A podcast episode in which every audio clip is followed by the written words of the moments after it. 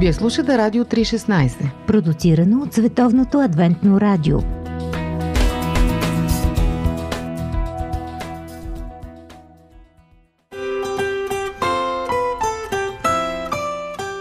По пантофи.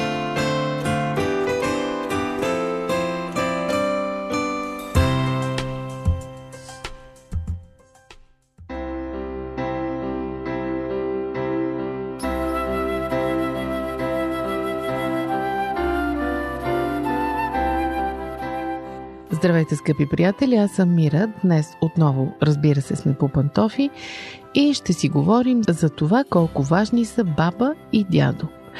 Бабите и дядовците вече знаят какво е да си родител. Обаче всички казват, че с внучетата те създават по-специална връзка. Една, някои дори я наричат малко поетично връзка на светлина.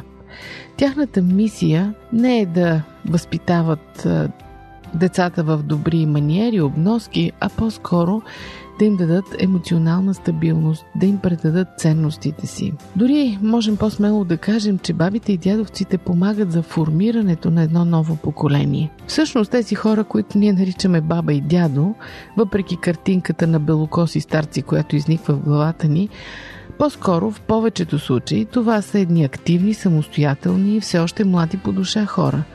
Те се наслаждават на живота, работят и разбира се се грижат за внуците си по различен начин, различен от този на родителите. По цял свят, включително и у нас, са правени много проучвания, които изследват отговорността на бабите и дядовците за възпитанието на децата, тяхното място в живота им. Разбира се, в различните култури то е различно, но все пак има и нещо общо. И баби, и дядовци, и родители, ако щете обществото в малко по-широк смисъл, всички ние сме учители на децата. Но на баба и дядо е отредена специална роля. Каква е тя? Разбира се, майките и бащите са онези, които създават правилата. Те казват кое е приемливо, кое не, кое е добро, кое е зло, те налагат наказанията, те имат отговорността да възпитат децата си. Обаче, когато говорим за бабите и дядовците, съществуват някои по-специфични характеристики. Бабите и дядовците вече са минали през това. Те са създавали правила, налагали са наказания на своите деца, защото те са били родители. И те са се ръководили от правила, но вече не искат да бъдат толкова строги. Не искат да решават кое е добро и кое е зло в живота на внуците им.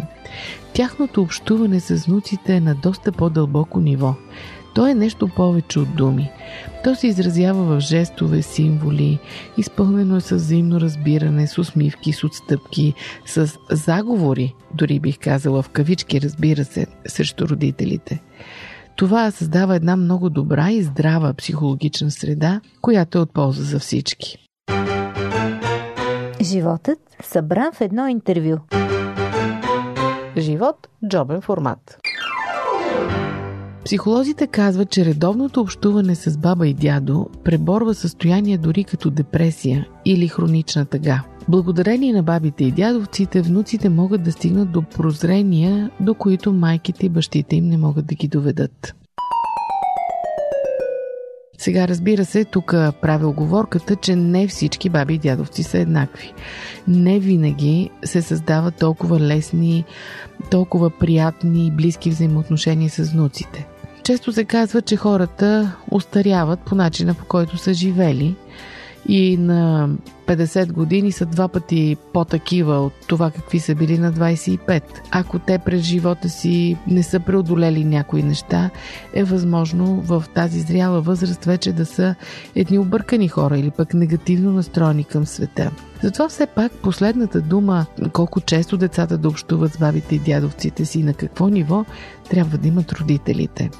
Те най-добре могат да преценят дали взаимоотношенията им ще действат благотворно на децата или не. И все пак, въпреки всички изключения, това си остава едно от най-удивителните нива на общуване, които изобщо съществуват.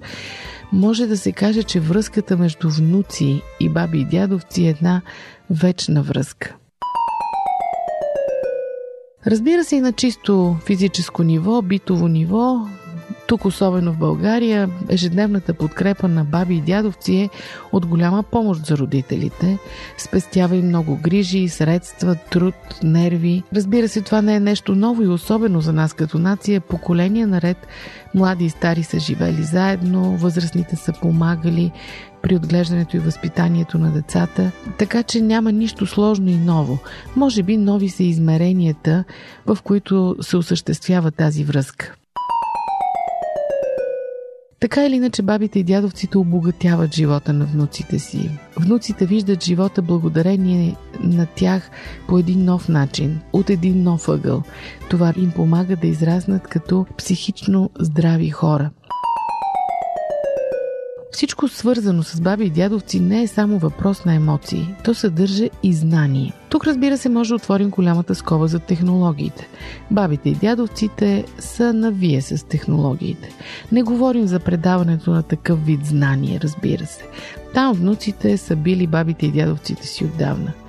Тук говорим за друг тип знание, за ценности. За това как да ги насаждаме тези ценности. Говорим за миналото, за знанието за миналото. Говорим за семейните спомени, говорим за миналите поколения.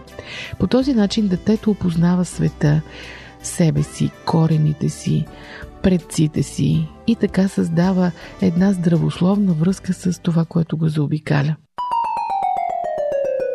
Един друг интересен аспект е, че продължителните размисли на баби и дядовци за щастието от живота, за радостта и грижата и изобщо по екзистенциалните въпроси помагат на децата да осъзнаят какво означава мъдрост.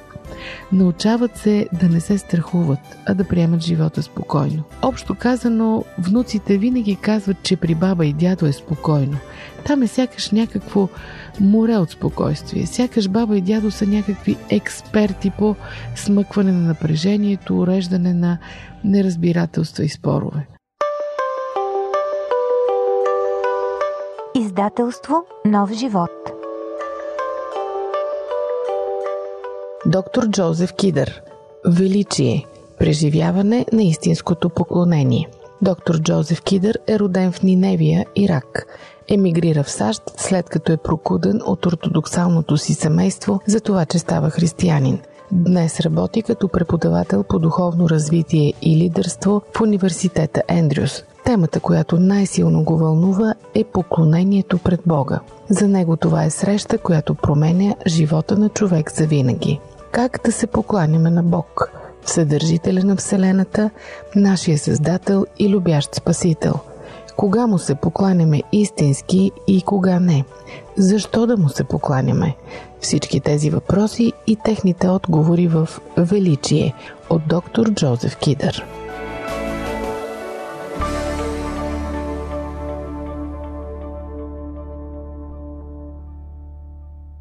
Възпитанието на децата, разбира се, не е лека задача. Те минават през най-различни сложни ситуации. Понякога родителите им вече са преминали на свой ред през тях, понякога не са. Климатът днес е различен от този преди, но все пак, независимо дали живеем в технологичен или нетехнологичен свят, Проблемите са циклични. Децата настояват за независимост, искат внимание, изпадат в нервни състояния, правят грешки и при всеки от тези проблеми дядо и баба могат да помогнат с добър съвет, с усмивка, с спокойно отношение. Винаги и винаги се е казвало, че внуците носят щастие. През зрелия период, когато хората приемат с ентусиазъм и енергия промените в живота, децата на децата помагат да се подновят отговорностите, да започнем да гледаме на живота по-цялостно, да се научим да се надяваме по-сериозно. Обаче, в края ми се иска да подчертая и нещо много важно, което е в другия край на скалата. Бабите и дядовците много обичат внуците си и много искат да прекарват време с тях, имат на какво да ги научат. Но те не искат да повтарят родителството. Може би е добре да го разберете, скъпи млади родители. Всичко, което вашите вече по-възрастни родители желаят, е да се насладят на интензивните и обогатяващи емоции от общуването с внуците им без напрежение и без задължение. Не им прехвърляйте своите отговорности. Уважавайте независимостта им, уважавайте отслабналите им сили, и им давайте право да работят за внуците си толкова, колкото намерят за добре. Както намерят за добре. Да им отделят толкова време, колкото ще се чувстват комфортно да го направят. И така, баба и дядо са нещо прекрасно в живота. Всеки пази поне един топъл спомен за баба и дядо. Дано и вие успеете да намерите равновесието в общуването с децата и с родителите си. Помогнете на родителите си да бъдат щастливи баба и дядо, а на децата си щастливи внуци. Това беше от мен за днес по пантофи. Дочуване до следващия път.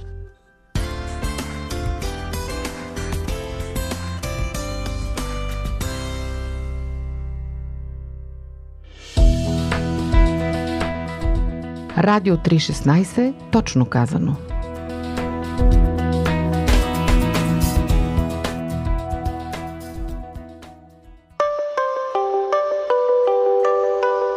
Издателство Нов живот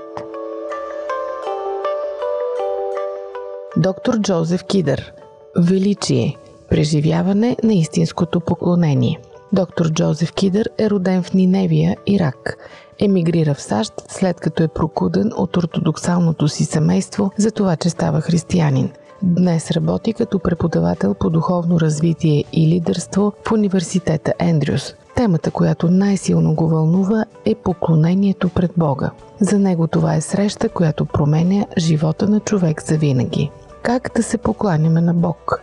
Вседържителя на Вселената, нашия Създател и любящ Спасител – кога му се покланяме истински и кога не?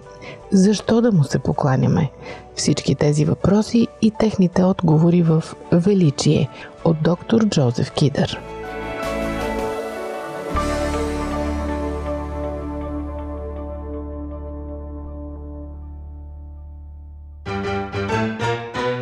Слон в кибрите на котия. Живот – джобен формат. Какво да кажем за дискусии по Радио 316?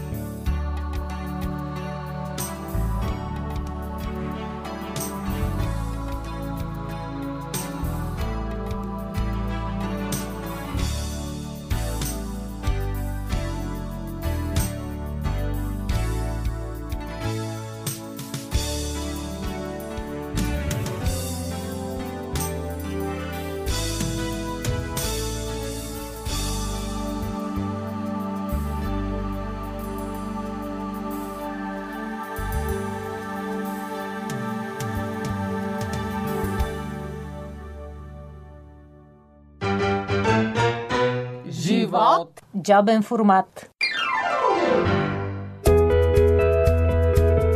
Скъпи приятели, в джобен формат днес отново ни гостува Майкъл Симпсън. Той е мултикултурен, изглежда усмихнат дори когато е сериозен, винаги е бил сред много хора и затова умее да общува първо във фермата на дядо си, после в модния бранш и накрая като човек, който говори общ език с младите хора. Как изобщо успява да бъде на една вълна с толкова много и различни хора? Това е което ми е страшно любопитно. Употребяваме понятия като постмодерен човек, постхристиянска ера, но това са просто етикети, поставени от някого. Нашето общество много обича етикетите. Младежите са привързани към тази марка, към онази марка, дрехи или обувки. Всички обичаме това.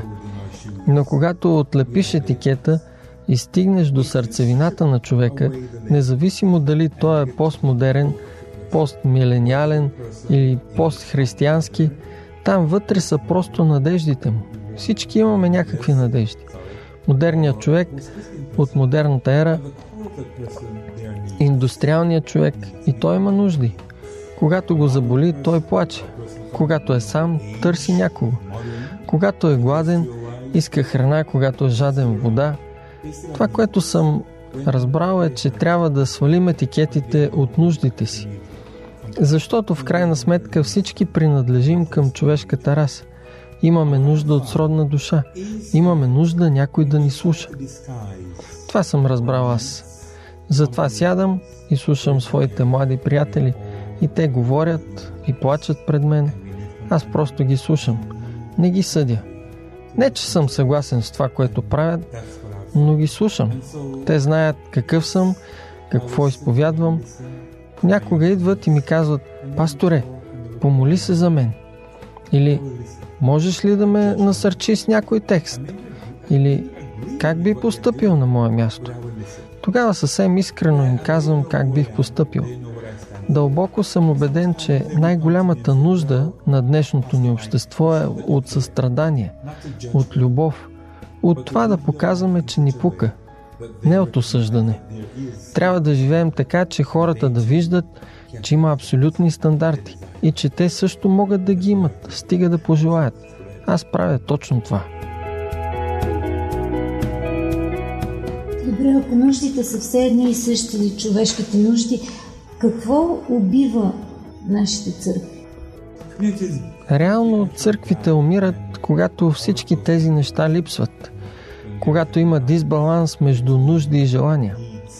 Аз бях пастор в Манчестър повече от 10 години.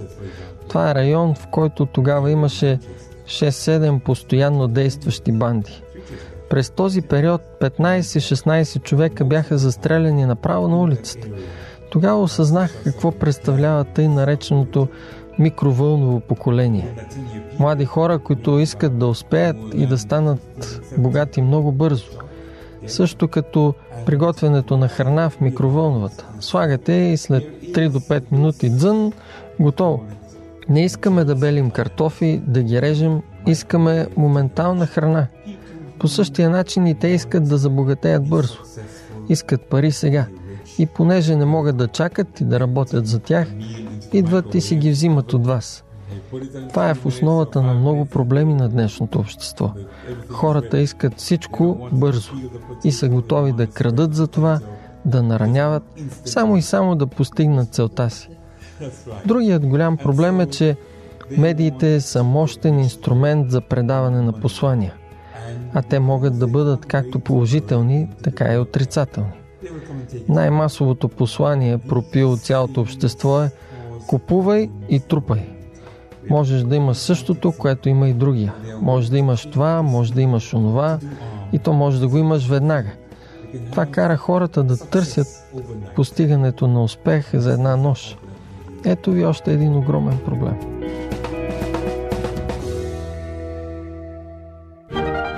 Библейски послания. Истини от книгата, която съдържа най-важното. Едно предаване на Радио 316. Скъпи приятели, Джобен формат продължава. Майкъл Симпсън е наш гост. Той е събрал много опит в възкресяването на умиращи църкви. Въпрос, който става изключително актуален в нашето общество, дори тук в България, където хората имат интерес към духовността, но той сякаш не минава през църквата, било тя православна, католическа или протестантска. Така че наистина неговият опит може да ни бъде много, много ценен. Продължаваме да си говорим с него. Църквата сама по себе си е много интересна общност. Нещо като общност в общността. Някога е била много витална, изпълнена живот.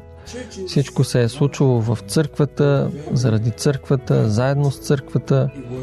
Образователната система е била органично свързана с църквата. Благотворителността, грижата за нуждаещите се също. Днес тези дейности, поне в Англия, се изпълняват от държавата. Църквите все повече и повече се откъсват от реалното общество. Изолират се, не изпълняват предназначението, за което са създадени, а тяхното предназначение е да бъдат като фарове за обществото. Матей 5 глава Христос използва две иллюстрации тези на султа и светлината. Султа е нужна, за да придаде вкус на храната. Без нея всичко е блудкаво. Да, съгласен съм, че твърде много сол е нещо лошо, но и твърде малко също. Телата ни имат нужда от сол, за да поддържат химичен баланс. Едно от важните качества на солта е, че тя задължително трябва да влезе в контакт с храната, която искаме да вкусим. С църквата е същото. Тя трябва да влезе в контакт. Затова църква, която се изолира, не влиза в контакт, скоро ще умре. Дори да има светлината на истината, пак ще умре. Причината? Няма връзка с обществото. В Матей 5 глава Христос казва Вие сте султа и вие сте светлината. Не можем да бъдем сами църквите често казваме, ние имаме истината и хората трябва да дойдат при нас. Светлината е при нас. Но това не е достатъчно. Това е дисбаланс. Както вече казах, аз съм израсъл във ферма, там имахме магарета и коне. Не знам дали във вашия език имате такава дума дисаги. Това са две турби от двете страни на седлото, в които пренасяте разни неща. Ключовото при тях е балансът. Ако напълните само едната турба, а другата оставите празна, магарето ще падне на страни или няма да върви по права линия. Същото е и тук. От едната страна сол, от другата светлина. Умиращите църкви имат склонността да се фокусират върху светлината. Ние имаме истината. Нямат социални проекти, не задоволяват никакви нужди на обществото, никой дори няма представа, че са там. В края такива църкви неминуемо загиват. Тъжно, но факт.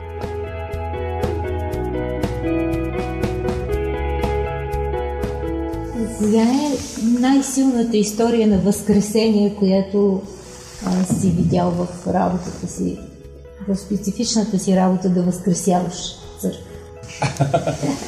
The most powerful story всяка църква изисква различен подход. Зависи къде са и какво е мисленето в тях. Няма нещо универсално, което да работи при всички умиращи църкви.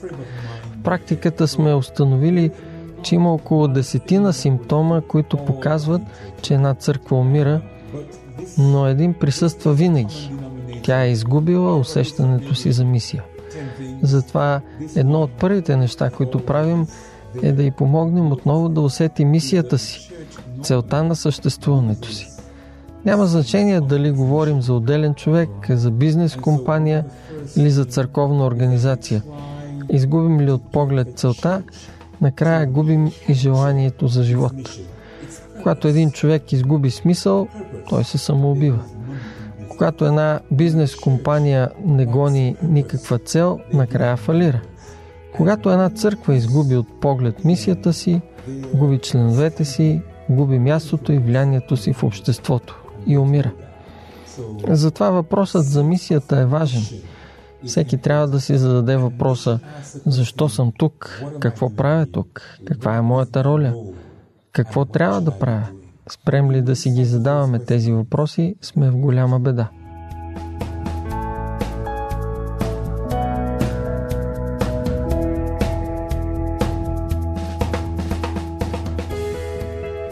Уважаеми приятели, това беше джобен формат с Майкъл Симпсън за съживяването на умиращите църкви. Опит, който наистина може да бъде много ценен във всяка сфера на живота. Ако сте пропуснали, чуйте и неговата лична история в джобен формат. Търсете я под заглавие «Човек на хората». Нещо, което наистина го определя.